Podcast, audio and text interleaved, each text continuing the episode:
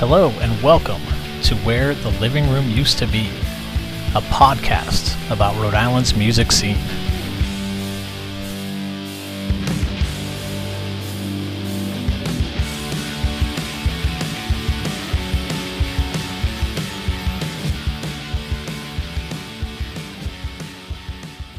Hey everyone, it's James.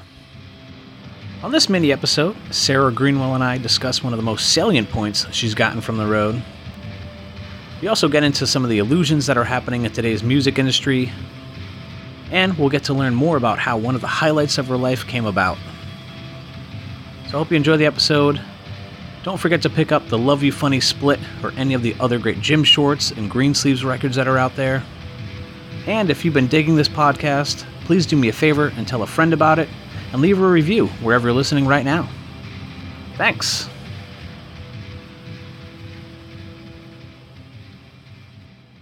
Sarah Greenwell, I wanted to ask you, um, you know, from your experience, can you share a piece of uh, music advice that you know maybe a fellow bandmate, um, you know, a, a mentor, uh, you know, uh, someone that you were on tour with, you know, like a, another band that you were on tour with? Like, was there someone that was kind of like in your musical sphere? Did they share a piece of advice that stuck with you that you would like to pass along? I think so, yes. Cool. um, so this is maybe like not the best piece of advice that I just it's kind of stuck with me because um so I was on a tour this summer, not with my band, but with this band, the Aquadolls, um, playing guitar in their band, and that was really fun. Um, but every day before we would go out on the stage, um, this tech person, his name was Ricky Bobby, but he would just say to us, "Don't fuck it up." Every Hey, time. and um, I just like really appreciated that because it kind of took me out of my own head for like a sec, you know, because I was nervous to play those shows, but it was um. I, I yeah, I guess it's not like the most sound or useful advice for other people, but it really helped me. Mhm. Well, again, I don't want to be like too much of a nerd or anything like that, but that is like literally what I would say to my bandmates as we would go out. I No way, you know, like yeah, like I'd play in uh, like you know this specifically this guy Anthony and stuff like that. But I'd be like, all right, guys, let's go have some fun. Don't fuck up, you know.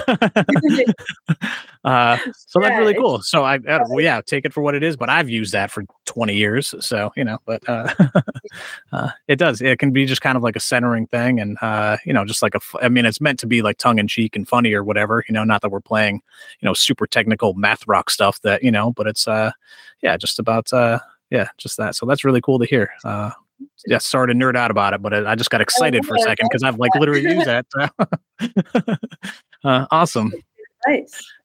Uh, but you know, similar to that, you know, kind of flipping it the other way though, like you know, you have this, you know, long career now, and you've booked a ton of shows on your own. You've played, you know, hundreds and hundreds and thousands of shows, uh, and just done a lot. You know, you've played with other bands, um, you know, put out records. Like, is there something that you've like learned over this time, um, like f- from your own, you know, experience, uh, that you would then kind of pass along to someone else? I would say don't fuck it up. No, Yeah. Hey, that's a Um, good. I told it's golden. You know, you don't mess with the gold. You know. I would say maybe don't give up because Mhm. I think like at times it's so easy to just be like, I mean, like every ye- definitely year, but every like so often, every few months, usually I'm like, what am I doing? You know, like, Mhm. what is this? what is this? You know, Mhm. so and and like are just constantly. I think as artists, we kind of all are like is this any good or like is this for me anymore or like how can i change this without like deserting this thing that people are already used to or like Mhm. then you know i think like there's so much room for like self-doubt in certain scenarios and i think to not give up and kind of just trust your instincts and to try to like just focus on what you want to do rather than like how it's going to be received Mhm. which is is tough especially in like the world today but i think yeah, like I think art is art, and I think Mhm. as an artist, you just kind of got to do what feels right, as long as like it's healthy and good for you, you know. And I think Mhm. not. I think perseverance is like ninety percent of like what it takes to like get yourself out there and and like be able to play like or progress and play bigger shows and stuff it's like it's i think like the bands that i've seen do it have just been doing it for so long it's not like Yeah, okay. this overnight thing Mhm. so Yeah, have uh I guess what kind of comes to mind is just like have you been able to or do you get wrapped up in streaming numbers and all this other kind of stuff or you be able to kind of cuz I like for me I'm I'm a little bit older. A lot of the time that I was touring it like Spotify and these places were around but not really like the main thing. So for me and again I, like why I go back to some physical stuff was like it was important for us to sell enough CDs so I could put gas in the tank to get to the next show you know? Um, but I was more concerned with with that, you know. Um, but it does. It seems like it's a whole kind of like changing landscape over this time where everyone's just you know worried about streaming numbers, and you know it's hard for me. I'm a very vocal uh, person that doesn't really support that stuff just because it's like cool you you know got this many streams but you made you know i mean people are probably getting some of their DistroKid uh you know 1099s and getting like a hundred bucks you know? Just being like wow cool i streamed a bunch but i made a hundred bucks you know? Like it, so like i just was curious if you're able to you know uh, or what techniques you might even have to like not get caught up in that stuff because it just seems super freaking hard now um and i'm glad i don't have to deal with it so i mean i do as i'm playing in a band and putting out records but so. I think it's like it's so this world uh, or like the music industry is like constantly changing these days and it's really tough to keep up with and so like part of me is like i can't even think about this like i'm just gonna put this song out on like oh wednesday and i don't i can't care because like yeah yeah. You can't handle like it's so much to think about you're like oh you have to put it out on a friday so and like i'm like oh yikes. But it's frustrating because it's like people really you know like the other side of it is that like it does matter right? Because like booking agents are looking at that like to see if your band is good to take on tour or like Mhm. venues are looking at it or other bands are looking at it if they're considering you for a support slot. But the problem is that sometimes like people have these but or like some band gets playlisted and then like they have massive following on like Spotify but then like they haven't had any touring history so they actually like it doesn't match up always with like yeah yeah.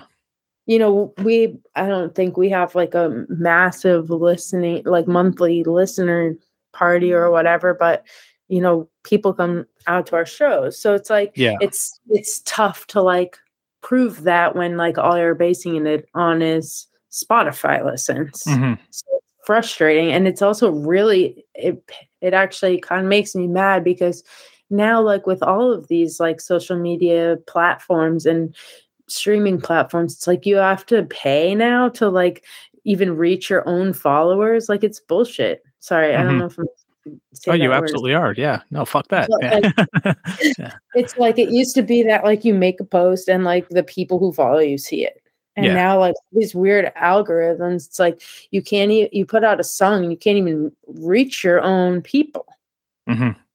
and like so that part is like a little frustrating but i think like my i yeah i can't get so wrapped up in it because it's like i don't know i can't let something like that ruin my day Yeah. or yeah you know i'm so appreciative of like the people who, who it does reach and it does resonate with that like it is what it is and Yeah. like we don't have like massive labels with like tons of money that are like just throwing it at these playlisting people or like the which i mean i have no judgment either like that's how the world works like i'm Mhm. not Oh, judging of course, yeah. the way that it's that it happens either and i like want to be really clear about that um i just think it makes it harder for the people without those resources to like reach more people like Mhm. it feels like unfair or something.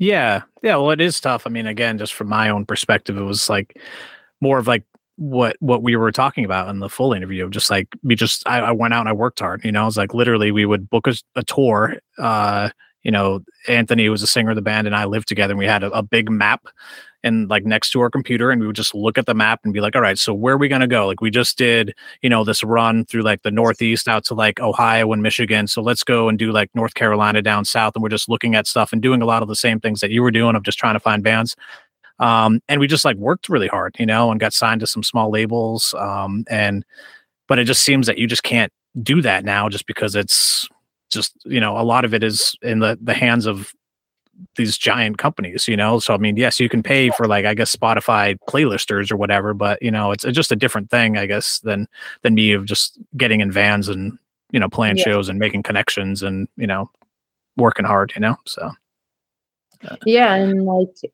yeah, I think it's it's like all like fair game, you know. I guess, mm-hmm. and like I'm I it's just it's it's hard to keep up with and i really like I'm, i don't have like a computer brain really like i'm kind of like shit with like technology sometimes. So i like don't understand i like read articles about it or whatever but i just don't understand like what the hell like people have all these hacks you know and it's like i just oh, okay. the hell. I don't know. Yeah. yeah. But what I have read is that, and it's absolutely true, is that you and your band are known for your live show. So just keep on doing that, and uh, uh, you're doing big things. I mean, you played Riot Fest uh, recently, and you know, like you're just you know working hard. So just keep down that path. And uh, um, highlight of my life, by the way. Just letting you know playing it has to be. That i mean that's that's pretty rad you know what was that experience like for you? Um and, and how did that even come about? I mean I, I guess you mentioned that you have like a new booking agent for the last couple of years. Was it through that or um uh, but yeah, what was so it like playing such a big festival? There was there's this person bobby who bobby schroeder who always helps us in chicago. Like he or he doesn't he's been at all our shows in chicago and he's been such like a supportive guy. Like i love to see him at our shows mm-hmm. and i talked to him and he was for years was like you got to play riot fest. He uh, he works a lot of security at chicago, chicago venues and i'm okay. he was he does he's worked security like in the past there and he's been telling us for years to like hit up riot fest try and play riot fest and so like finally i i got the person's email and i had written them didn't really hear anything back and then like think it was like a couple weeks before Riot Fest or before it was like announced or something, like the mm-hmm. last of it or something. And I heard from him and that and he was like, I know this is last minute, but like, can you play? And I was like, and then at that time we had our new booking agent. So I wrote him and I was like, Can we do this? Like, can we make this happen? Like, can you guys talk? Can we do this? And uh it ended up working out and we went down to Chicago for it and we're up or over to Chicago for it. Left. And, uh, but yeah, I mean, it was like it, that just meant so much to me because it was like it was so organic the way that mm-hmm. it happened, sort of. And I just felt like so excited by that mm-hmm. also specifically. And I I don't know. Bobby's the best, and Jake from Riot Fest is the best, and it was like just felt so cool. I don't know. Mm-hmm. I I like we stopped playing, and I just like started crying, which I is not really happened to me, but it was really cool. That's awesome. That's a really cool story, and yeah, congrats on that, and and congrats on how you got there. You know, uh, that's that's really cool. You know, um, and yeah, just one more question for uh, this sound advice uh, segment. Um, just it's me. I'm just always curious, like what inspires the artists that I talk to, you know, and this could be, you know, what inspired you musically or just what inspires you to, um, you know, do do whatever you do, you know, like, uh, yeah. Um. Well, I think I've been inspired a lot by just comedy in general. Oh, cool. or like the I think, or I would hope that maybe some of that comes across in, especially with gym shorts. But I think just always I've kind of been inspired by something that makes me laugh or like a concept that I'm like, oh, that's funny. And then mm-hmm. I'll just like write it as a punk song, which kind of in my mind makes it funnier or something. Like, yeah, I don't know how to explain it, but but yeah, like I think that in life, like you just need to laugh because there's so much intense yeah. shit, and like it, it's not ingenuine. It's just like like it's not like a joke band, you know? Mm-hmm. No, no. like in a, in a lot of this that stuff, like there is some real like substance intertwined in those lyrics and stuff, but some sometimes you just like need a like laugh in my opinion yeah no that's cool uh i dig it uh, I, I agree with you too so um but yeah thanks again sarah it was really cool to uh, have you talk about the stuff and even kind of you know take that quick detour uh down uh today's music industry uh woes or whatever but uh um no, it was really cool. It's on point and uh, made me happy to hear about uh, that first piece of advice, you know. So, but yeah, thank you so much, Sarah. Thank you. Thanks so much for listening. As you heard in the full episode, Gym Shorts are widely known for their live show. So, what I have for you next are a couple songs that were recorded live on tour back in October of 2021. Enjoy I'm the Jeff Gordon of Our Generation, followed by Zero Thanksgiving. Zero Thanksgiving.